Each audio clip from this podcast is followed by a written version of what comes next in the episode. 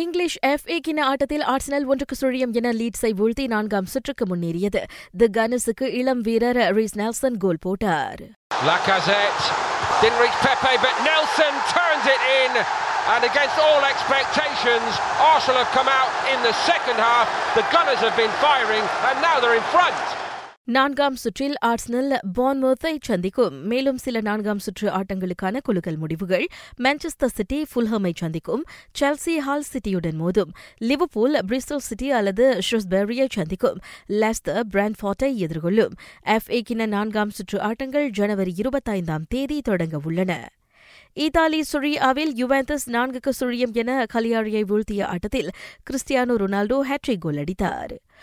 ரோமா சகாப்தம் டெனேலே டிரோசி தனது முப்பத்து ஆறாவது வயதில் நிபுணத்துவ கால்பந்து துறையில் இருந்து ஓய்வு பெறுவதாக அறிவித்திருக்கின்றார். கிடா தாக்குதல் ஆட்டக்காரர் ஆன் தனபாலன் மலேசிய லீக் சவாலை முன்னிட்டு பேரா டூ அணியில் இணைந்திருக்கின்றார்.